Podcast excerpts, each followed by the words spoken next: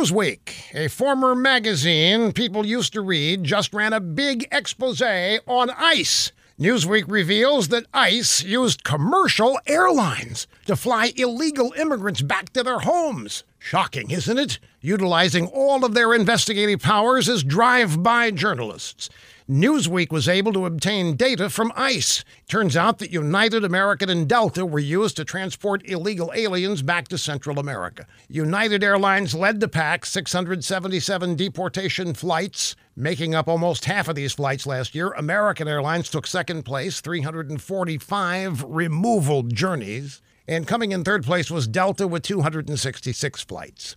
Jess Morales Rocketto, a former Hillary campaign staffer, now heads Families Belong Together. It's an illegal immigration advocacy group. She says that these air carriers ought to be ashamed of themselves for profiting from Trump's cruelty against families. Now, of course, like most liberals, Ms. Rocketto has it 100% wrong.